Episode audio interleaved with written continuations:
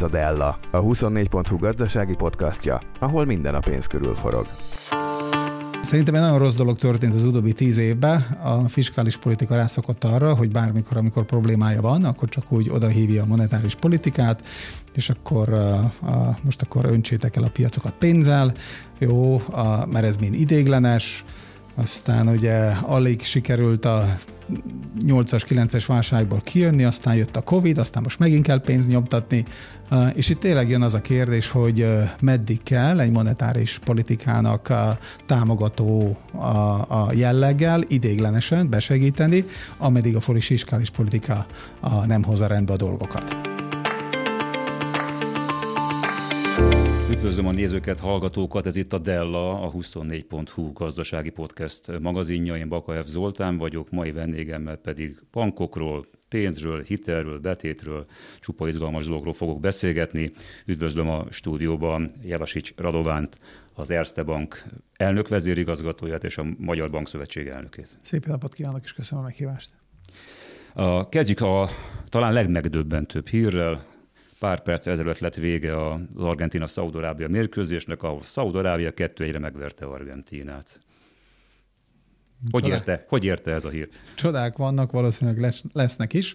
Az igaz, meg az utóbbi pár napban elsősorban a bankszektorral uh, foglalkoztunk, hogy milyen meglepetéseknek fognak uh, minket még érni, és úgy néz ki, hogy uh, a focihoz hasonlóan az a bankszektorban is vannak meglepetések. Voltak eddig is, de szerintem erre most uh, lehet valószínűleg egy picit hosszabb időre kell. Valóban nem lehet csalódni a kormányban, hogyha meglepetéseket várunk tőle. Ugye az történt tegnapi napon Nagy Márton miniszter bejelentette, hogy korlátozzák a, a banki betéteknek azon részét, amit a nagy intézményi és lakossági ügyfeleknek kínálnak, mert hogy úgy találták, hogy a, a, ezek az ügyfelek a bankokat igénybe véve tulajdonképpen kijátszák azt a lehetőséget, hogy egy bankban 18%-ol lehet egy napos betétben uh-huh. tartani a, a, a, a kamatot.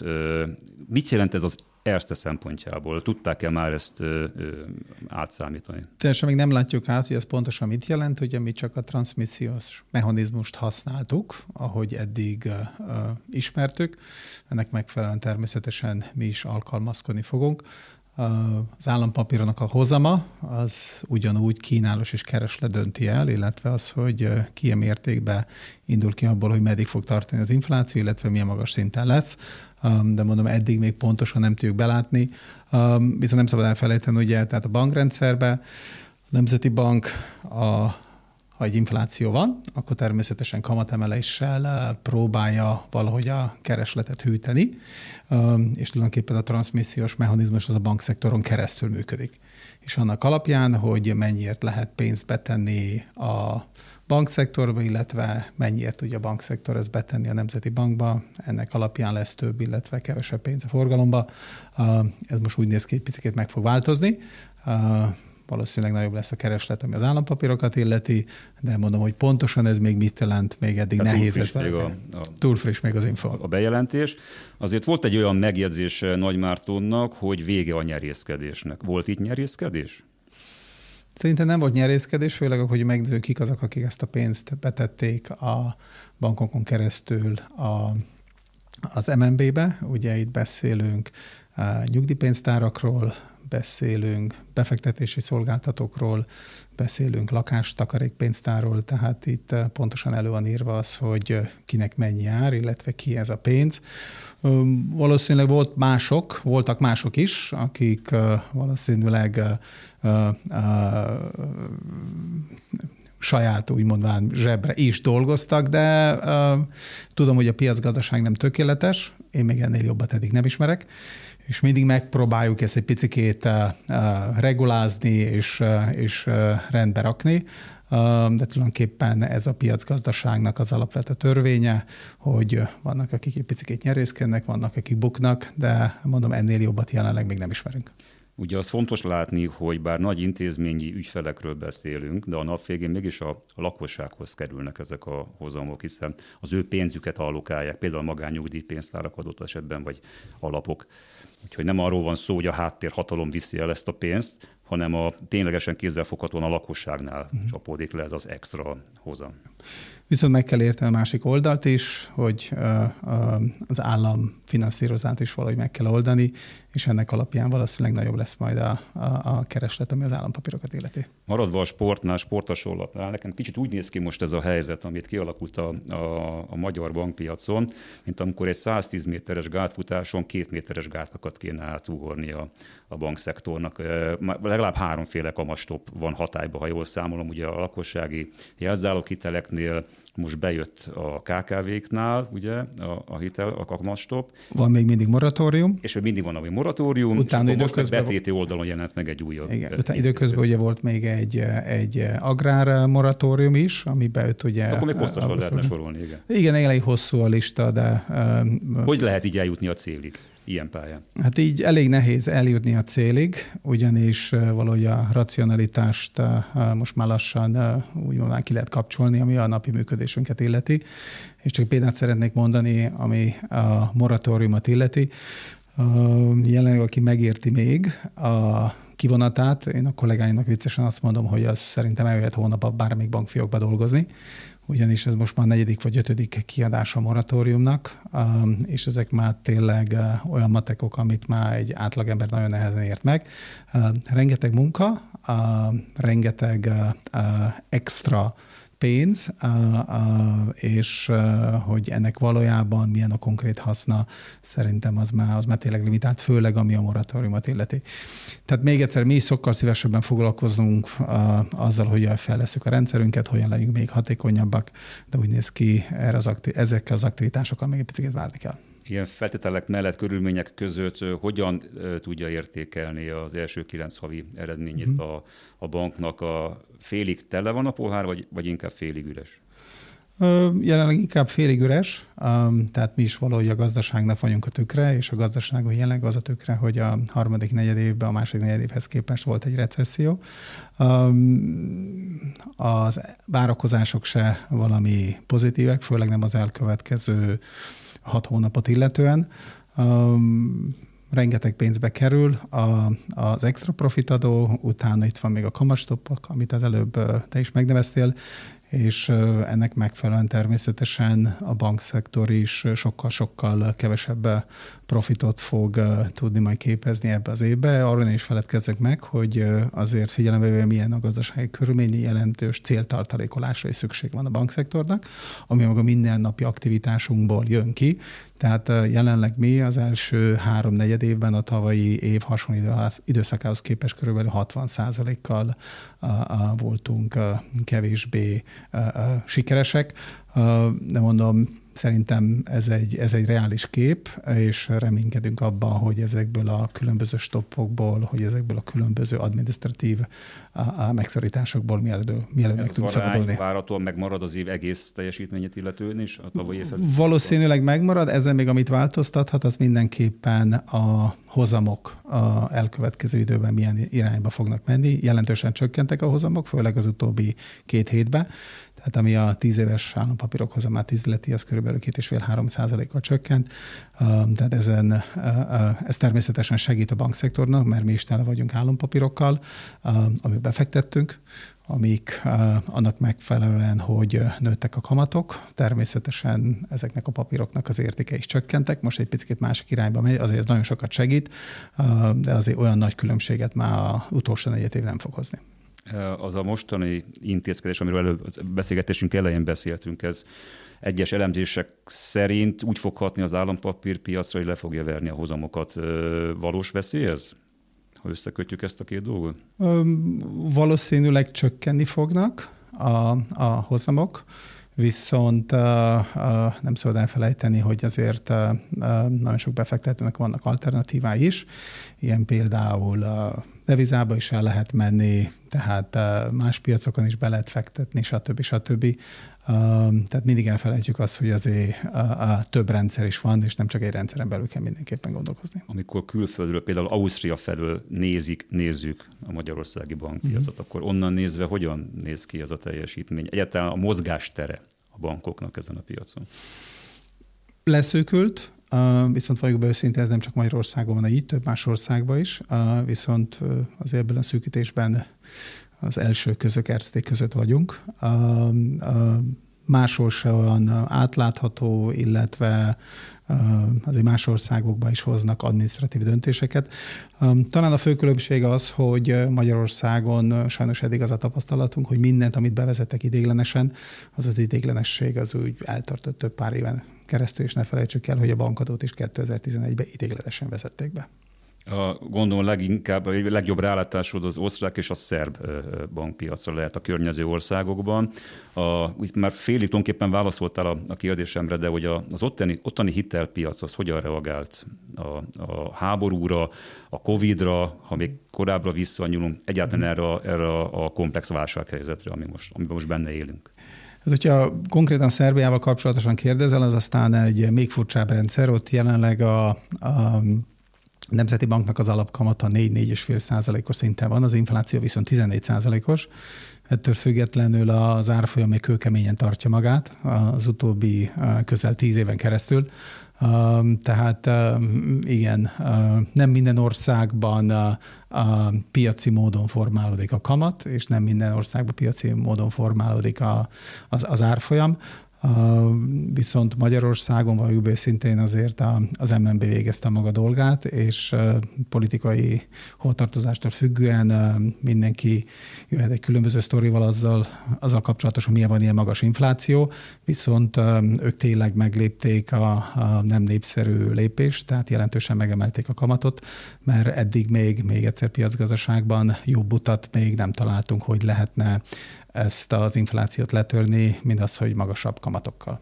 Ha kiemeltem, mint magánembert kérdezek, aki befektetésekkel is foglalkozik, akkor mit gondolsz hogy egy banki kamatpolitikának arról a döntéséről, hogy 13% nál úgymond leállították az irányadó kamat emelését? Mhm. Hát egy picit olyan aluli ütés, jó? amikor ilyennel kapcsolatosan kérdezel.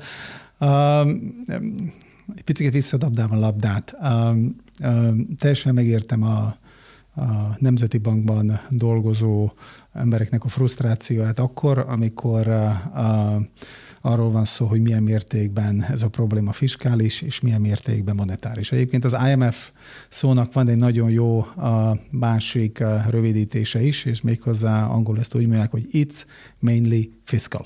Tehát elsősorban fiskális politikáról van szó. Szerintem egy nagyon rossz dolog történt az utóbbi tíz évben. A fiskális politika rászokott arra, hogy bármikor, amikor problémája van, akkor csak úgy odahívja a monetáris politikát, és akkor most akkor öntsétek el a piacokat pénzzel, jó, mert ez mind idéglenes, aztán ugye alig sikerült a 8-as, 9-es válságból kijönni, aztán jött a Covid, aztán most megint kell pénzt nyomtatni, és itt tényleg jön az a kérdés, hogy meddig kell egy monetáris politikának támogató a jelleggel idéglenesen besegíteni, ameddig a fiskális politika nem hozza rendbe a dolgokat. Ez mondom mindig egy, egy óriási kérdés, ez egy óriási frusztráció. Frusztráció minden nemzeti bank számára az is, amikor egy ilyen időszakban a rengeteg pénzbe kerül a pénznek a visszaszívása, egy óriási veszteséget jelent ez a nemzeti bankok számára, és ezen túl még szépen meg is kritizálják őket az év végén, hát hogy ennyi pénzt buktatok, és még se értétek el a céljaitokat, tehát uh, minden esetre a jelenlegi időszakban uh, uh, nem éppen könnyű egy nemzeti bankot vezetni, legyen az szó Magyarországról, Szerbiáról, Csehországról, Lengyelországról, bárhol a régióban. Folytatva ezt a gondolatmenetet, ugye nem csak arról van szó, hogy a fiskális politika egyfajta kényszert helyez a monetáris politikára, hogy növelje a pénzbőséget, hanem most úgy tűnik, mintha aszinkronban dolgoznának. Tehát, hogy egy bank azon dolgozik, hogy minél magasabb kamatszintekkel próbálja, próbáljon elébe menni a további infláció emelkedésnek, a kormány pedig valahogy mindig visszafarigcsálja ezeket az intézkedéseket. Mm. Ezt az aszinkront, ezt, ezt érzékelni a, a kereskedelmi banki világban? Ezt hogy, hogyan, hogyan tudják az üzlet politikájukba figyelembe venni a bankok ezt a, ezt a furcsa állapotot? Mm, szerintem nagyon sok befektető, tehát nagyon sok elemző lehet látni az IMF-nek a múlt heti rövid sajtóközleményén keresztül is itt fölteszi azt a kérdést, hogy most akkor pontosan hogyan működik együtt a fiskális és monetáris politika.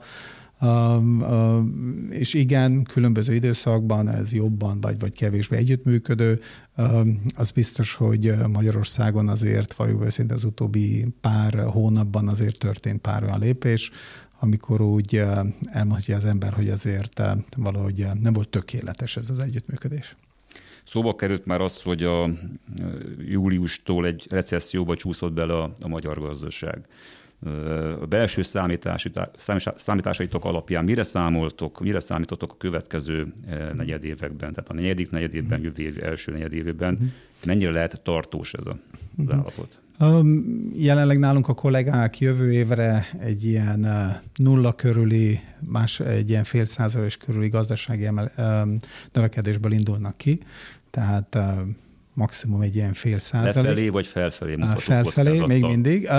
Lefelé mutató kockázattal, de még mindig egy pozitív számból indulunk ki, ami az inflációt illeti, az meg valószínűleg a kollégáink szerint itt a jövő év első negyedévének a végén, második negyedévében fog majd valahol a csúcsot elérni, egy ilyen 25 százalék körüli szinten, de ugye itt még egyszer az a kérdés, hogy mire fognak még... Többség szerint korábban fog ezt tetőzni, mivel ö, másabb az ugye, ezt a számítását?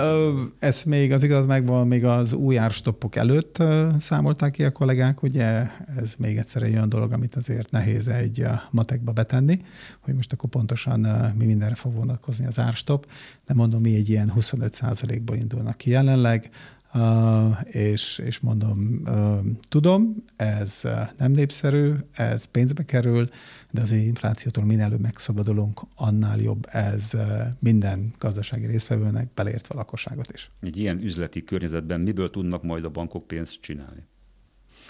Hát ugye jelenleg természetesen nem csak mi, hanem az ügyfeleinket is megpróbáljuk egyre inkább a befektetések irányba, irányába elmozdítani. Jelenleg például az Erztébe a ügyfeleinknek körülbelül 60 a pénzüknek a 60 a van különböző befektetésekben, ami természetesen nagyon vonzó. Ez egy óriási kihívás ugye olyan időszakban, amikor nem arról van szó, hogy hogy fog valaki reálisan növelni a pénzét, hanem hogy tudja a pénz vásárló értékét egyáltalán, egyáltalán megtartani. Természetesen itt vannak az ügyfeleink, akiket mindenképpen szeretnénk a jövőbe is támogatni, Valljuk őszintén azért a bankok többsége most elsősorban a meglévő ügyfelekre koncentrál, azok, akik már megvannak, nem nagyon járnak körbe-körbe, mert ugye egyrészt a saját likviditásuk is jelentős nyomás alatt van. Ugye egyrészt az MNB-be 1% helyett a tartalékolási ráta 5% nőtt, és, és tehát más oldalon is azért vannak jelentős kihívások. A bankszektornak is most egy érdekes időszakkal fog majd szembenézni, főleg az elkövetkező hat hónap, 6-9 hónap, és ilyen időszakokban, ahogy mondani szokás, cash is king, tehát a likviditáson lesz mindenképpen a hangsúly. Ugye két dolgot szeretne mindenkit kibekelni, tehát senki nem szeretné, hogyha abba a kerülne, hogy likviditás szűke miatt az állampapírját el kelljen adnia, ugyanis ezeket az állampapírokat többségében még egy sokkal alacsonyabb kamattal vásároltunk, ami azt jelenti, hogy ezek az állampapírok most jelentősen névérték alatt vannak, ami azt jelenti, hogy akkor egy jelentős egyszeri veszteséget kéne bekönyvelni. A másik oldalon meg ugye igen, van alternatíva, be lehet menni az MNB-hez, és kérni overnight-ra, viszont az 25%-ba kerül, azért az sem vonzó. Tehát jelenleg mindenki az likviditásra fog fókuszálni. Igen, a, a kilenc havi jelentésről szóló tájékoztató során az elhangzott, hogyha az időbeli lefutását nézzük, például a hitelpiacnak, akkor azt tapasztaljátok, hogy a nyár közepétől érzékelhetően elkezdett visszaesni a kereslet a, a, a hitelek, hitelek iránt. Ez a folyamat, ez kitarthat-e a jövő év első feléig, és hogyha, nincs, hogyha nem lesz hitelkihelyezés a magyar gazdaságban, akkor az hogyan, hogyan fog hatni a, a, az összmagyar gazdaság teljesítményére. Ez már önmagában óvatosságra int a számításokat illetően, és sokkal közelebb visz minket ahhoz a forgatókönyvhöz, hogy itt inkább egy, egy, akár egy éves recesszióba is fordulhat a gazdaság. Hmm, szerintem ez... ez Meg mit tudja nulla fölött tartani, akkor inkább innen kérdezem. Mit tudja nulla fölött tartani? Um, Európai Uniós pénz, um, különböző állami támogatott hitelek, ami valljuk be őszintén a kormány ugye aktívan dolgozik. Szerintem a vállalati hitelezés továbbra is magas szinten lesz, főleg a meglévő ügyfelek között és nem szabad elfelejteni, hogy nem csak hitelekből működik a, a, az ország, azért van továbbra is egy jelentős tőke, illetve van egy jelentős betéti állomány, és főleg a vállalati szektornak is, aki ugye halaszgat, időközben megpróbálja ezt a pénzét kamatoztatni, bankokon keresztül, vagy esetleg állampapírokon keresztül, és várnak arra a pillanatra, amikor esetleg azon túl, hogy valamit nyertek ezekből a betétekből, esetleg egyik másik projektet olcsóban meg tudják csinálni, mert ez az ennyi irányú utca, a konkrétan építkezés, konkrétan befektetés, hogy mindig többe és többe fog kerülni, kitudódott, hogy azért tud ez menni másik irányba is, és uh, szerintem most már elindult a, a, a lefele is az árspirál, főleg itt mondom az építőiparra, nem csak felfelé. Uh-huh. Erről minden, mindenképpen fogunk majd mindjárt beszélgetni, de örülök, hogy szóba hoztad az uniós támogatásokat. A, e, tulajdonképpen napokra vagyunk attól, hogy eldőljön, hogy ezek a források ténylegesen megnyílnak-e Magyarország számára. E, mire számítasz december elején, milyen döntés e, fog születni, és és mikortól érkeznek meg ezek a pénzek Magyarországon? Én á, nagyon messze vagyok. Most messze túléptünk a hagyományos szerepeden. igen, igen, ugye á, nagyon messze vagyok ettől, és politikával sose szerettem volna foglalkozni. Inkább maradok a kaptafánál, amihez értek. Viszont ugye ennek van egy, egy jelzés vonulata, tehát hogyha ezt a pénzt megkapjuk, akkor valószínűleg a nemzetközi piacon is sokkal könnyebben, és ami még fontos, sokkal olcsóban tudunk majd a, a hitelt felvenni, ami egy ilyen jelzésértékű. A másik meg remélhetőleg, hogy azért konkrét projekteken keresztül ez a pénz elég gyorsan bejön, amire azért mindenkinek szüksége van, nem csak a vállalatoknak, hanem ugyanúgy bankoknak is, ugyanúgy az államháztartásnak is, mert most ugye időközben ugyanazt az egy forintot próbálják a bankok betétbe beszedni, próbálja az állam állampapírba betenni, és ezért jó volna, hogyha egy picit a kalács lenne nagyobb, és nem pedig ugyanazt a kalácsot próbálnánk még több szeletre is szétosztani. Tehát én remélem, hogy ez mindenképpen összejön. Gazdaságnak erre mindenképpen szüksége van, és minél több, és minél előbb, annál jobb. Ugye itt érdemes hozzátenni, hogyha az elmúlt húsz évet nézzük, akkor az uniós támogatások nélkül számított magyar gazdasági növekedési potenciál elég alacsony. Tehát nem lett volna 3-4 százalék per év, hanem ilyen 1-2 százalék környékén. Tehát ezért, ez is mutatja, mennyire égetően fontos a magyar gazdaság számára, hogy uniós forrásokhoz hozzájusson. És hogyha az ember megnézi, hogy ez a GDP-hez mérten, amikor ilyen 20 valahány százalékról beszélünk az éves GDP-hez képest, azért ezek már, ezek már óriási számok. Jó? Ez már, ez már nagyon magasról is lehet, már repülőgépről is lehet. Az önmagában érdekelték kell egy, hogy tegye az országot, hogy, hogy meg tudjon állapodni az Európai Unióval. Visszatérve a hitelpiacra, a lakossági oldalon hogyan látjátok a mozgásokat? Most november vége felé járunk már, tehát már benne vagyunk a negyedik negyedévben. Előbb átbeszéltük azt, hogy mhm. látszott egy lassulás augusztus végén. A trend az, az, az folytatódik, hogyha megnézzük a szeptemberi számokat, ingatlan, hitel, ingatlan finanszírozás körülbelül 40 kal maradt el a tavalyi év szeptemberéhez képest. Természetesen egy ingatlan hitel, amely két számjegyű, az már csak nevében ingatlan hitel, kamatjában már nem az. Tehát ennek alapján a kereslet is jelentősen, jelentősen csökken. Vannak természetesen tranzakciók még mindig, kihúzódott, valaki még a, a, a, a most fejezi be, ugye általában ezek az ingatlan tranzakciók van két lába, az ember nem csak elad, hanem vásárol is, de mondom, főleg az ingatlan finanszírozásban azért egy jelentős visszaesés volt, és szerintem ez a trend még fokozódni fog. Itt még ami egy óriási kérdés, hogy mi lesz majd az államilag támogatott különböző a, a, a, a támogatási rendszerekkel, tehát hogy milyen mértékben marad majd meg, illetve milyen mértékben fog majd állat átalakulni, nem tudom, a babaváró hitel, a csok, a, a, a lakásfelújítási hitel, stb. stb. Szerintem ennek is tuti lesz egy átfutás ideje. egy józan gondolkodású bankmenedzsment most úgy állítja össze a 23-as évi üzleti terveket, hogy úgy számol, úgy kalkulál, hogy a bankszektorra kivetett különböző adók, azok tartósan végig fogják kísérni a működést? Hát ugye eddig, amiről tudunk, az mindenképpen el fog tartani 23 végéig.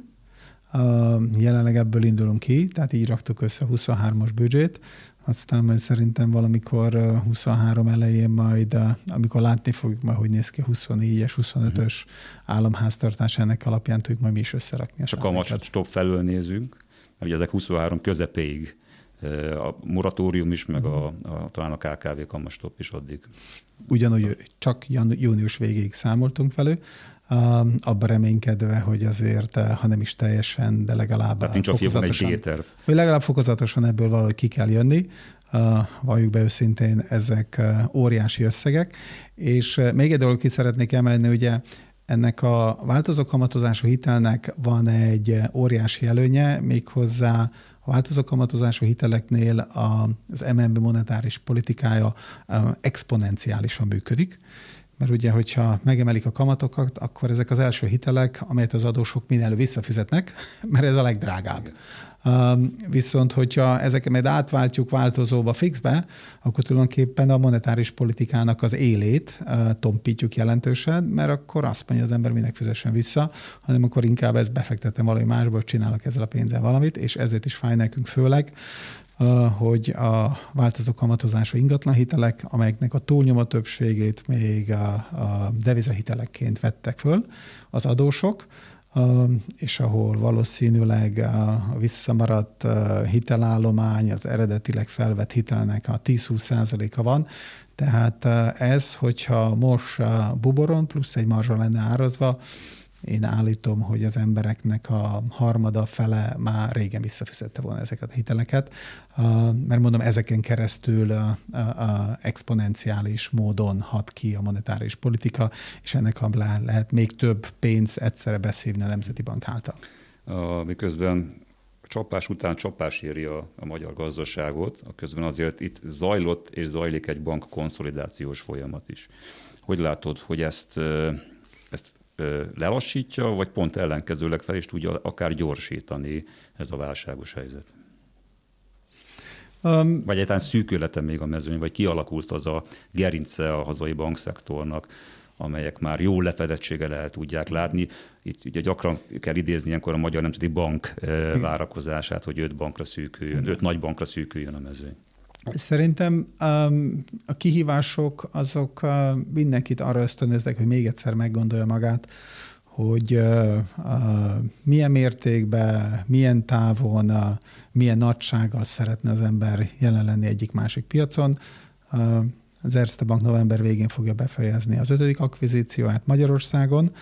Mi úgy döntöttünk, hogy 19-re húzunk még egy lapot, és hogy igenis hiszünk abban, hogy ez a úgynevezett korpiacok közé tartozik. Mm, nem vagyok benne biztos, hogy minden más jelentős játékosnak, főleg a többségi tulajdonosa úgy dönt, hogy ilyen kihívásokkal szeretne hosszú vagy középtávon is szembenézni. Én csak abban reménykedem, hogy a tulajdonosaink is bírni fogják cérdával ezeket a átmeneti kihívásokat, mert azért hiszünk abban, hogy azért hosszú távon mi erre befektetett pénzre azért mégis tudunk a tulajdonosainknak egy, egy vonzó osztalékot fizetni. Egyébként hogyan fogadták a 9 havi eredményt a meg nem nevezett tulajdonosok. Mi volt a reakció? Ugye nekünk három megnevezett tulajdonosunk van, 70%-kal az Erste csoport, 15%-ban az állam, illetve 15%-ban az EBRD. Azért valljuk be őszintén, azért természetesen erről, ha nem is napi, de heti szinten azért képbe tartjuk a tulajdonosainkat is. Um, elsősorban, ami, a, a, a, ami fájdalmas, az mindenképpen a, az extra profit adón túl is, hogy milyen mértékben mentek el a kamatok, főleg a bubor, amihez volt árazva a az ingatlan, a változó kamatozású ingatlan hitel, és természetesen ez mindenkit, minden tulajdonos melbever, amikor látja, hogy ahhoz képest, amilyen gyönyörű évet tervezett. Tudjuk, hogy események többsége azért nem így dől el, illetve nem lehet minden kontrollálni, mm, viszont van pár dolog szerintem, amit, amit azért lehetett volna egy picit másképpen is csinálni. Hallgatom. Hm? És hallgatjuk um, nézőkkel együtt, hallgatókkal együtt. Szerintem, ami a változó kamatozású ingatlan hiteleket illeti, itt egy uh, uh, azokat segítettük meg elsősorban, akiknek már éveken keresztül levet írtunk, nagyon sok más módon is felhívtuk a figyelmüket arra, hogy hogy fixálni kéne az ingatlan hiteleket. Szerintünk ez a felelősségteljes hozzáállás, ami a, ami a hitelezést illeti, mi, mint hitelezők, ezek az emberek különböző okok miatt úgy döntöttek, mégis maradnak a változó kamatozású hitelbe, és szerintem felelősségteljesen ilyenkor nem elsősorban ezeket kéne megsegíteni, hanem azokat, akik, akik tényleg rá vannak szorulva segítségre, akiknek a jövedelmük, családi okok vagy ilyen okok miatt kéne egy konkrét anyagi támogatást, és nem pedig csak azért, mert változóból nem mentek át fixbe. Aztán itt ki szeretném emelni például engem, ami úgy, úgy nagyon-nagyon zavar, ami például a, a, az agrármoratóriumot illeti. Azért amikor az ember látja azt, hogy nekünk, mint banknak, olyan ügyfélnek is moratóriumot kell biztosítanunk, aki az összes területét önt, össz, öntözni tudja, és azért gondolom azért jó áron állta a portékát, és az az ember is beléhet a moratóriumba, az ilyenkor úgy az ember nem érzi magát kényelmesen, jó? Tehát ami a agrármoratóriumot illeti, itt tulajdonképpen a különböző TRK kód alapján lehetett ebbe belépni, nem kellett bizonyítani, hogy van asszálykára, és mondom még egyszer, nekünk konkrétan vannak ügyfeleink, akiknek az összes területét, akik az összes területeket tudják öntözni, és, és beléptek ebbe moratóriumban. Tehát ez úgy, úgy nem jó érzés, amikor ezt el kell az embernek mondani a tulajdonosainak, hogy hát igen, igen, ezek a potyatosok is benne vannak. Ez azért is jelent problémát, mert rombolja a pénzügyi tudatosságot adott esetben? Hát többek között azért is, másrészt meg azért, amikor a tulajdonosaink a, a, a potyautasoknak a jegyét kell megfizetniük a befektetett pénzükből, ez olyan valahogy nem olyan jó érzés. Jó.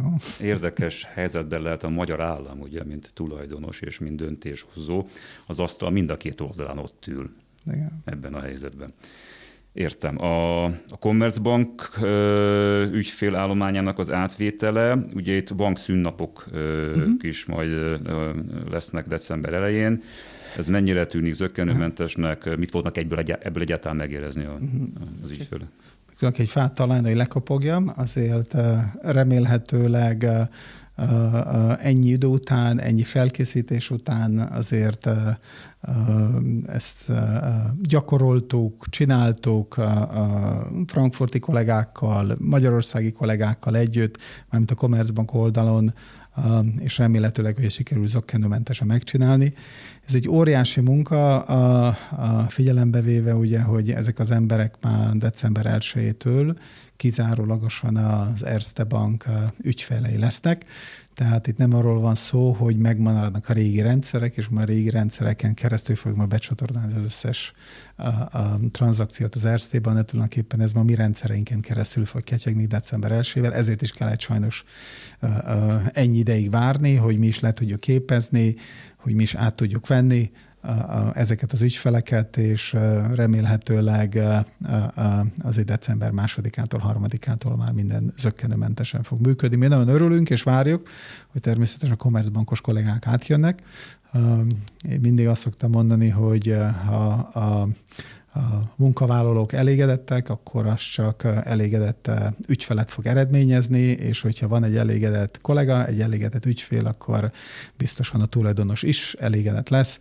Tehát mondom, mi várjuk a Commerzbankos ügyfelünket, ügyfele, a, a, a kollégákat, a, meg természetesen ügyfeleket is, és remélhetőleg ezen keresztül tovább fog gazdagodni az Erste Bank is. És a munkavállalók jövőre is elégedettek lesznek? Mekkora béremelést terveztek? Um, jövőre két fázisú béremelés lesz. Most pontos számokról nem szeretnék beszélni, de például azt megcsináltuk ebbe az évben is, hogy volt egy egyszeri támogatás az alacsonyabb jövedelemmel rendelkezőeknek. Lesz egy ilyen pozitív diszkrimináció jövőre is, tehát az alacsonyabb jövedelmű kollégáknak azért lesz egy, egy magasabb béremelés. Tehát mi is elkövetünk mindent, illetve van egy rész, amelyik már be is jelentettünk. Természetesen mi sem tudjuk pontosan az inflációval mi lesz, hogy milyen mértékben fogja ez a úgymondván rozsda enni a pénzünket.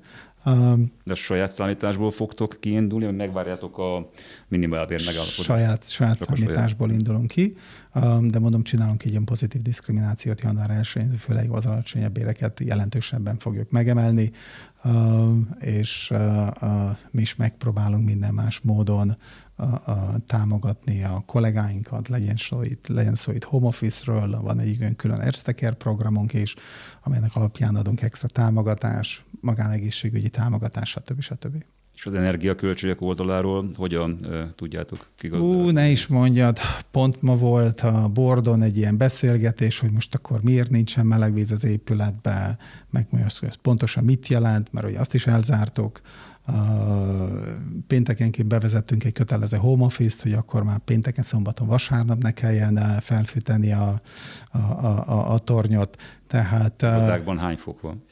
Irodákban nálunk körülbelül ilyen 20 fok van, attól függően, hogy az ember a napos vagy a hűsös oldalon van.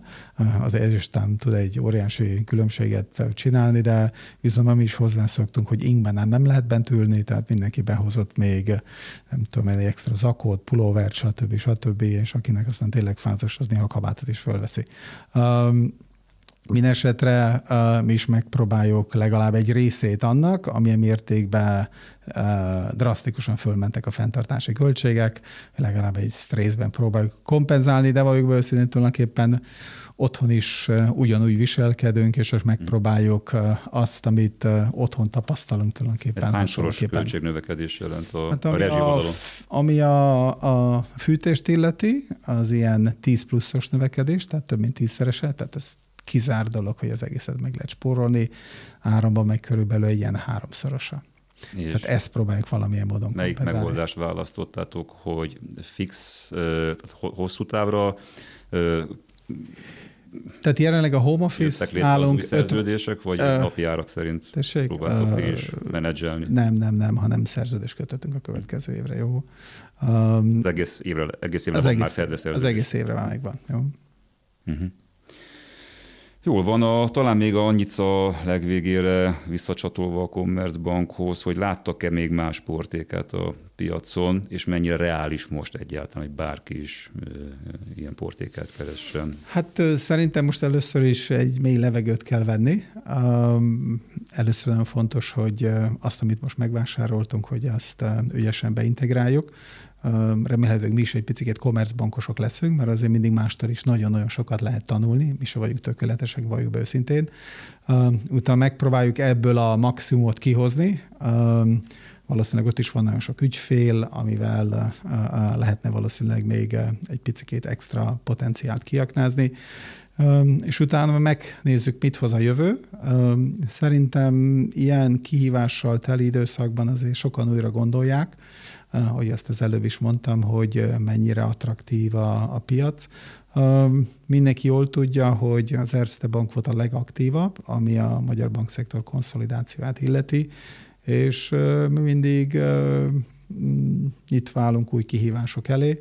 Hogyha valamit az Erste Magyarországon bebizonyított az, hogy akvirálni tud, a, a, és méghozzá jól, tud változni, tud alkalmazkodni, és nekünk mindenképpen az a célunk, hogy ebbe a jövendőbeli, hogy a jövendőbeli top 2-ből top 3-at csináljunk, magyarán az OTP, a bankholding mellett mi legyünk a, a, a, a ha nem is az Erste, de a Dritte, a harmadik nagybank, és uh, szerintem jó úton járunk az utóbbi pár év alatt, hogy ezt mindenképpen el is érjük. Jelasítja Radován, köszönöm szépen a beszélgetést. Én is köszönöm a meghívást.